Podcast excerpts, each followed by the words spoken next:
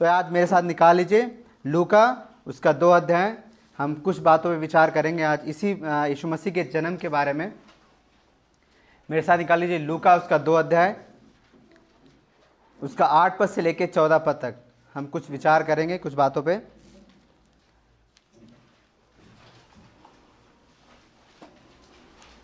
लूका, उसका दो अध्याय, आठ पद से लेकर चौदह पद तक। मैं आपके लिए पढ़ रहा हूँ। उसी प्रदेश में कुछ चरवाहे थे जो रात के समय मैदान में रहकर अपने झुंड की रखवाली कर रहे थे। और अचानक प्रभु का एक दूत उनके सामने आ खड़ा हुआ। प्रभु का तेज उनके चारों ओर चमका और वे अत्यंत भयभीत हो गए। तब स्वरदूत ने उनसे कहा, डरो मत, क्योंकि देखो, मैं तुम्हें एक बड़े आनंद का सुसमाचार सुनाता हूँ। जो सब लोगों के लिए होगा। क्योंकि आज दाऊद के नगर में तुम्हारे लिए एक उद्धारकर्ता जन्मा है और यही मसीह प्रभु है। क्योंकि आज दाऊद के नगर में तुम्हारे लिए एक उद्धारकर्ता जन्मा है और यही मसीह प्रभु है। और इसका तुम्हारे लिए एक चिन्ह होगा कि तुम एक बच्चे को कपड़े में लिपटा और चरनी में लेटा हुआ पाओगे। तब एकाएक उस सरदूत के साथ स्वरदूतों का एक समूह परमेश्वर की स्तुति करते हुए और ये कहते हुए दिखाई दिया, आकाश में परमेश्वर की महिमा और पृथ्वी पर मनुष्यों में शांति हो, जिनसे वह प्रसन्न है। ये जो अभी मैंने खंड पढ़ा है, ये खंड एक बड़ी कहानी का एक छोटा सा भाग है। अगर आप लुका रचित सुसमाचार में जाएँगे तो पहले पहले अध्याय में दो जन के जन्म के बारे में भविष्यवाणी हुई। दो जन्म, पहला यहुना के जन्म की भविष्यवाणी, दूसरा यीशु मसीह के जन्म की भविष्यवाणी। और ये इन दोनों जन के जन्म की भविष्यवाणी पुराने नियम में, पहले से ही कर दी गई थी कि कोई आएगा। और जब यहुना के बारे में देखते हैं यहुना के पास जकरा के पास जाता है सरदूत जाता है, उसके बाद फिर मरियम के पास सरदूत जाता है। और दोनों बार जब सरदूत जाते हैं, दोनों बार एक एक आनंद का संदेश लेके जाते हैं, एक खुशी का संदेश लेके जाते हैं। और उसके बाद जब हम दो अध्याय में आते हैं दो अध्याय में यीशु मसीह का जन्म होता है। यीशु मसीह का जन्म एक एक ऐसी जगह पे हुआ जो पहले से ही बता दिया गया था पुराने नियम में। यहाँ पे देखते हैं एक, एक राजा है कैसर है और वो उसने एक राजज्ञा निकाली है जनगणना करने के लिए और इसके इसके इसके विपरीत इसके इसके बाद वो मरियम और यूसुफ दोनों जाते हैं अपने नाम लिखवाने के लिए यहूदिया के नगर में बैथलहम में। और वहाँ पे मरियम मरियम जो प्रसव पीड़ा में थी, वहाँ पे होती है और उसके बाद वो एक बच्चे को जन्म देती है। और फिर सात पद में, दो अध्याय का सात पद में देखिए, उसने अपने पहलौटे पुत्र को जन्म दिया और उसे कपड़ों में लपेट कर चन्नी में रख दिया, क्योंकि सराय में उनके लिए कोई जगह ना थी। यीशु मसीह का जन्म हो गया है। यीशु मसीह जो प्रभुओं का प्रभु है, जो राजा है, जो सृष्टि करता है, उसका जन्म हो चुका है। अगर आज के खंड में जब आठ पद आठ और नौ नौ पद में अगर हम देखें तो नौ पद में बात हो रही है स्वर्गदूत आ रहे हैं। एक राजा जो जन्म जन्म लिया है जो एक बालक जो जन्म लिया है उसके संदेश को उसके आ, उसके समाचार को लेकर चरवाहों के पास लेके आ रहे हैं। आठ और नौ पद में। आठ आठ पद में कहता है कि उसी प्रदेश में कुछ चरवाहे थे जो रात के समय मैदान में रहकर अपने झुंड की रखवाली कर रहे थे। उसी प्रदेश में मतलब बैतलहम में नगर से बाहर कुछ चरवाहे चरवाहे अपने झुंड की रखवाली कर रहे थे रात में अपने भेड़ों को आ, सुरक्षा दे रहे थे उनको बचा रहे थे चोरों से बचा रहे थे अन्य अन्य चीज़ों से बचा रहे थे। और उसी समय क्या होता है स्वरदूत आता है उनके पास। नौ पद में देखिए अचानक प्रभु का एक दूत उनके सामने आ खड़ा हुआ और एक संदेश को लेकर आता है एक बड़े आनंद का समाचार उनके पास लेके आता है। अगर हम चरवाहे की बात करें चरवाहे वे लोग थे उस समय की बात कर रहे हैं, वे लोग थे जिनकी जो बहुत ही नीची दृष्टि से लोग देखे जाते थे। बहुत ही आम लोग, हमारे और आपके जैसे आम लोग थे वे। और उनके पास सरदूत संदेश को लेके जा रहा है, एक आनंद का समाचार उनके पास लेके जा रहा है। चरवाहे वे लोग थे जिनको न्यायालय में, अदालत में उनकी गवाही को स्वीकार नहीं किया जाता था। उनकी गवाही को नहीं स्वीकार किया जाता था। वे व्यवस्था उनको वे अशुद्ध माने जाते थे। फरीसी शास्त्री यहूदी लोग उसको अशुद्ध मानते थे क्योंकि वो व्यवस्था का पालन नहीं कर पा रहे थे। उनको इस दृष्टि से वो लोग देखते थे। उनके पास स्वरदूत प्रभु स्वरदूत को भेजता है एक समाचार ले, लेकर। अगर हम क्यों चरवाहों के पास प्रभु संदेश को लेके जाता है अगर हम देखें चार अध्याय उसका अट्ठारह पद लुका रचित सुषमाचार उसका अट्ठारह पद में जब प्रभु आराधनालय में है और वह कहता है कि प्रभु का आत्मा मुझ पर है क्योंकि उसने कंगालों को सुषमाचार सुनाने के लिए मेरा अभिषेक किया है। उसने मुझे भेजा है कि मैं बंदियों को छुटकारे का और अंधों को दृष्टि पाने का संदेश दूँ और दलितों को छुड़ाऊं और प्रभु के अनुग्रह के समय की उद्घोषणा करूँ। ये चरवाहे आम लोग थे, साधारण लोग थे, वे वे लोग थे जिनके पास आशा नहीं थी। जो एक आनंद के समाचार की प्रतीक्षा कर रहे थे, जो एक आनंद के समाचार का इंतज़ार कर रहे थे, और वे समाज के द्वारा तिरस्कृत लोग थे, वे साधारण लोग थे। उनके पास एक आनंद का सुसमाचार लेके स्वरदूत लेके जा रहा है। नौ पद में देखिए, वो कह रहा है, अचानक प्रभु का एक दूत। जब वो अपने भेड़ों की रखवाली कर रहे हैं तो अचानक अचानक प्रभु का दूत उनके सामने आ खड़ा होता है। प्रभु, दूत दूत स्वर्गदूत लोग उनके सामने आ जाते हैं, और वे अत्यंत क्या होते हैं, भयभीत हो जाते हैं। तो जब जब प्रभु का तेज प्रभु, जहाँ पे लिखा है कि प्रभु का तेज उनके चारों ओर चमका। तो जब प्रभु का तेज लोक पे आता था, चाहे पुराने नियम अगर हम देखें तो परमेश्वर की उपस्थिति को दर्शाता है। परमेश्वर उनके सामने उपस्थित होता था, एक समाचार लेकर एक परमेश्वर उनको कुछ बताने वाला था। उनको लेकर, वो पुराने नियम अगर हम देखें, चाहे वो मूसा के समय जब प्रकट होता है, उसके बाद चाहे मंदिर में परमेश्वर का तेज आता है, उसके बाद मिलाप वाले तंबू में प्रभु, परमेश्वर का तेज। इन सब घटनाओं में हम देखते हैं परमेश्वर उपस्थित होता है। परमेश्वर अपने संदेश को लोगों पर बताता है।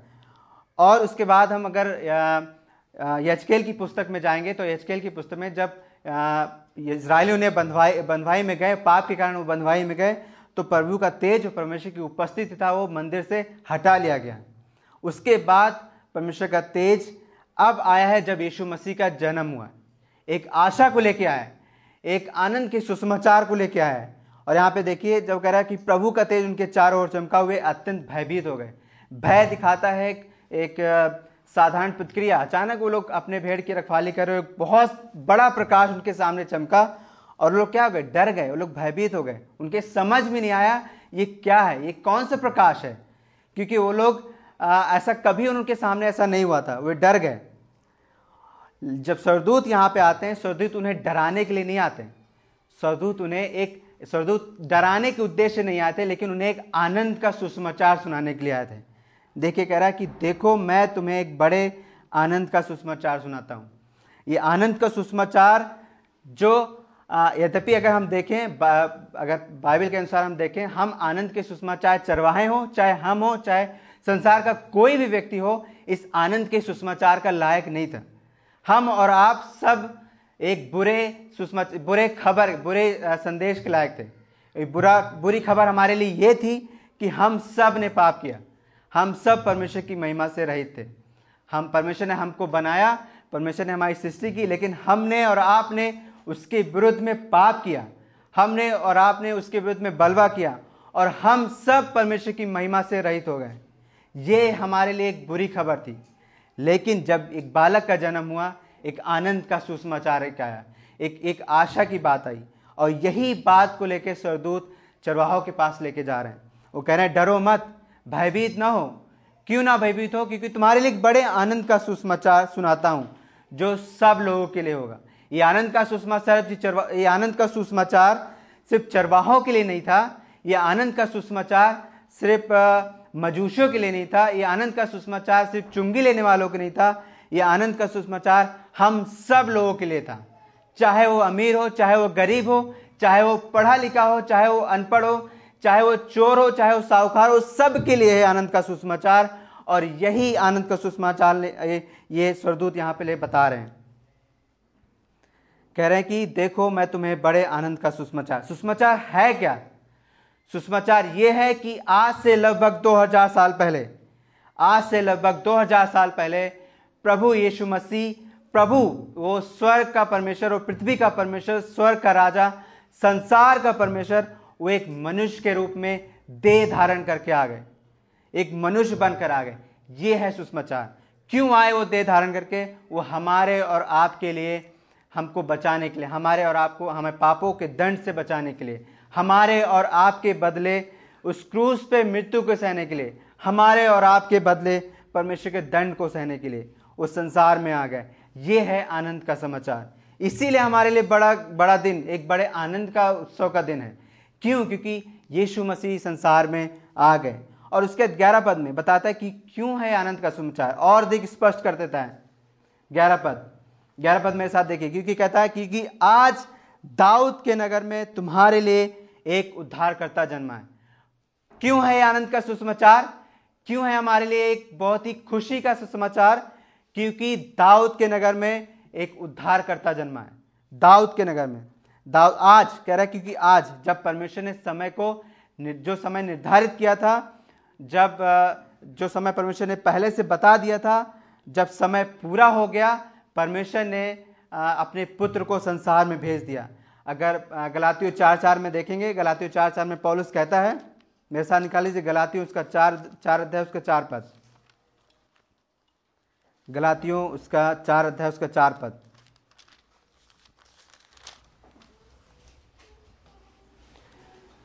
कहता है, परंतु जब समय पूरा हुआ तो परमेश्वर ने अपने पुत्र को भेजा।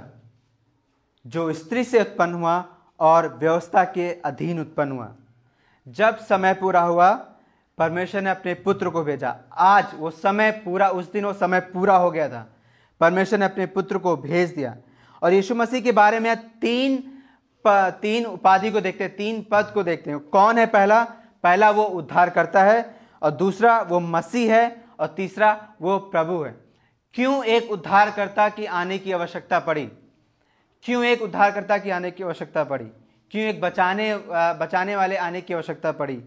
क्योंकि अभी हमने जैसे बताया, हम सबने पाप किया था, हम सब अपने पाप में जकड़े हुए थे, हम सब पाप की गुलामी में बंधे हुए थे, हम सब नरक की ओर जा रहे थे, इसीलिए एक उद्धारकर्ता के आने की आवश्यकता पड़ी।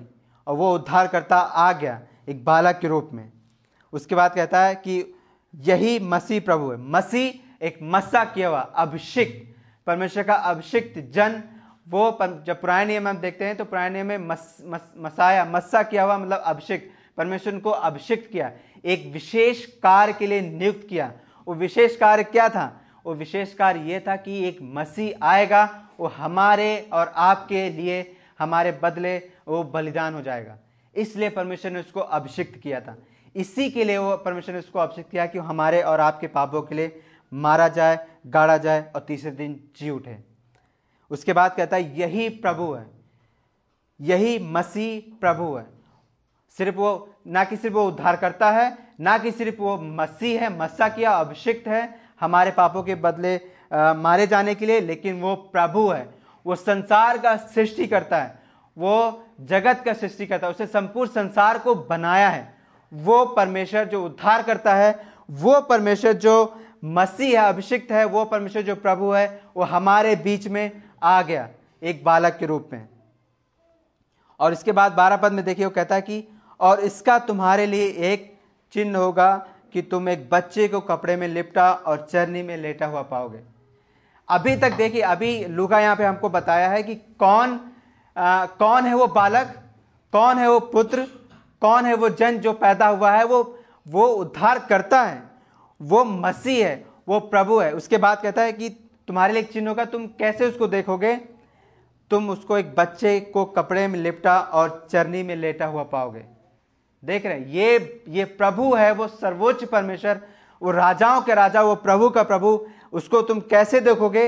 वो उसको चरनी में लेटा हुआ एक, एक कपड़े में लेपटा हुआ और चरनी में लेटा हुआ पाओगे। ये परमेश्वर को दिखाता है नम्रता को। ये परमेश्वर को दिखाता है एक, एक एक दया को कि वो हमारे लिए एक मनुष्य बनकर आ गया और चरनी में वो लेटा हुआ है। चरनी में लेटा हुआ कब एक बालक के रूप में।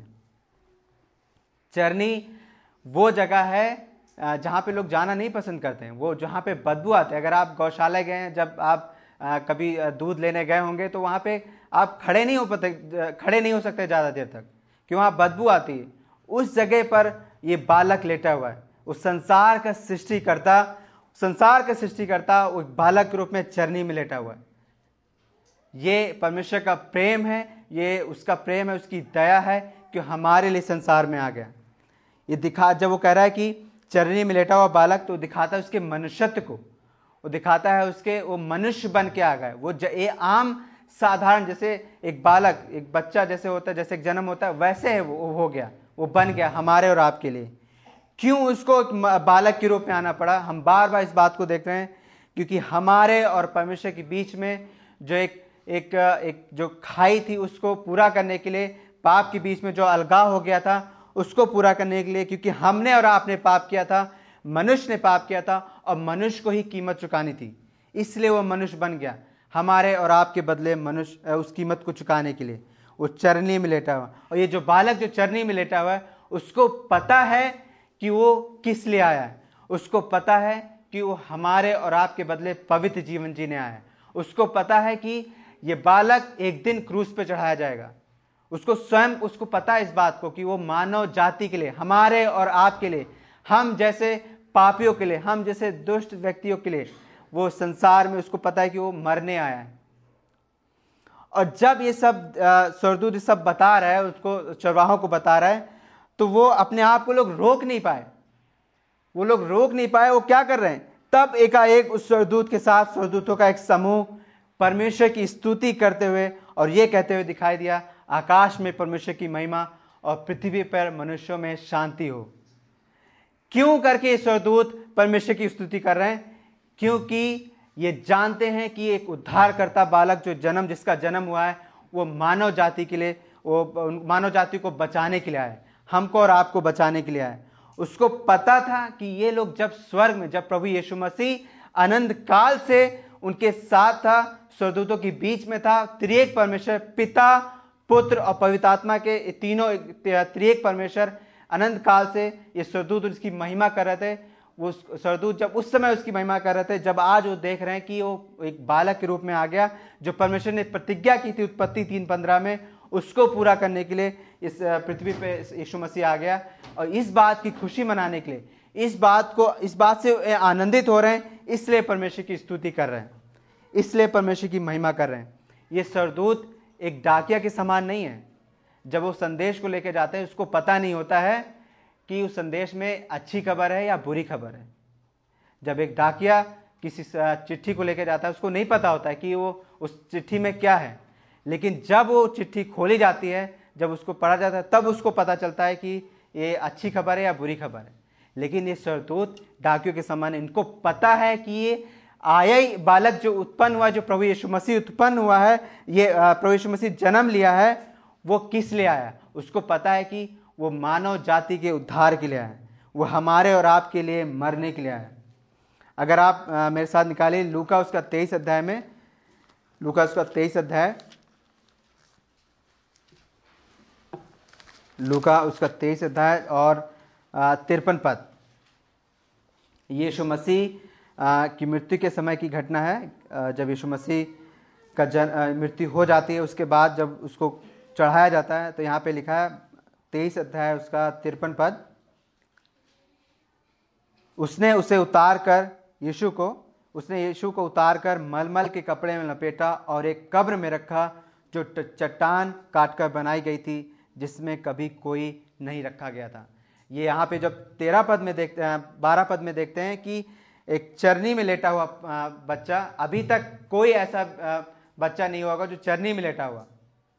ये चरनी में लेटा हुआ है उसके बाद जब हम उसकी क्रूस, यीशु मसीह की मृत्यु के बाद देखते हैं, उसको वहाँ पे रखा जाता है जहाँ पे किसी को कोई अभी तक उसको वहाँ पे नहीं रखा गया था। ये दिखाता, ये जो चरनी में लेटा हुआ व्यक्ति है, मनुष्यत्व को दिखाता है, ये क्रूस की ओर हम इशारा कर रहा है कि यीशु मसीह आया ही था हमारे हमारे और आपके पापों के लिए मरने के लिए। और इसी बात से आनंदित होकर एक स्वरदूत परमेश्वर की स्तुति कर रहे हैं परमेश्वर की महिमा कर रहे हैं। स्वरदूतों को पता है कि वो मनुष्य बनकर इस पृथ्वी में आ गया हमारे और आपके बीच में हमारे और परमेश्वर के बीच में जो अशांति थी उसको आ, उसको उसको शांत शांति देने के लिए। हमारे और आपके बीच में जो परमेश्वर के बीच में हमारे और परमेश्वर के बीच में जो आ, एक आ, एक दीवार खड़ी थी पाप की दीवार जो थी उसको जो संबंध टूट गया था पाप के कारण, उसको सही करने के लिए, उसको स्थापित करने के लिए, उसको शांति प्रदान करने के लिए ये यीशु मसीह है। इसलिए स्वरदूत परमेश्वर की उप स्तुति कर रहे हैं, परमेश्वर की महिमा कर रहे हैं। ये स्वरदूत परमेश्वर की इसलिए महिमा कर रहे हैं कि उसको पता है वो क्या करने आया है। और ना कि सिर्फ़ स्वर्गदूत परमेश्वर की उपस्थिति, लेकिन परमेश्वर हमसे क्या है? वो प्रसन्न है, हमारे उद्धार से। वो प्रसन्न है कि वो मानव जाति के लिए क्रूस वो एक अपने पुत्र को भेज दिया। वो कह रहा है कि जिनसे वह प्रसन्न है, जिनसे वह प्रसन्न है। और इसीलिए वो संसार में आया था। तो जब हमारे लिए, जब हम और आप आज यहाँ पे उपस्थित हैं, हम और आज यहाँ पे उपस्थित, हमको पता है कि यीशु मसीह हमारे लिए, हमारे पापों के लिए बलिदान हो गए। हमको पता है कि यीशु मसीह तीसरे दिन जी उठे। हमको पता है कि उसने हमें नया जीवन दिया है और हमने विश्वास किया है और इसलिए हमारे पास ये आनंद है।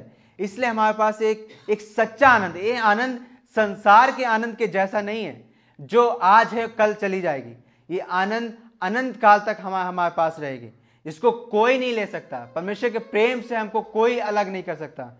कोई भी नहीं। ना संकट, ना क्लेश, ना कुछ भी हमको परमेश्वर के प्रेम से अलग नहीं कर सकता। ये ऐसा आनंद हमारे पास है।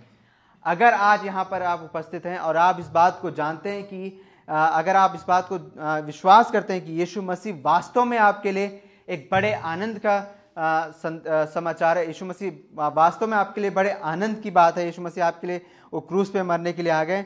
तो क्यों नहीं आप उसको धन्यवाद देंगे?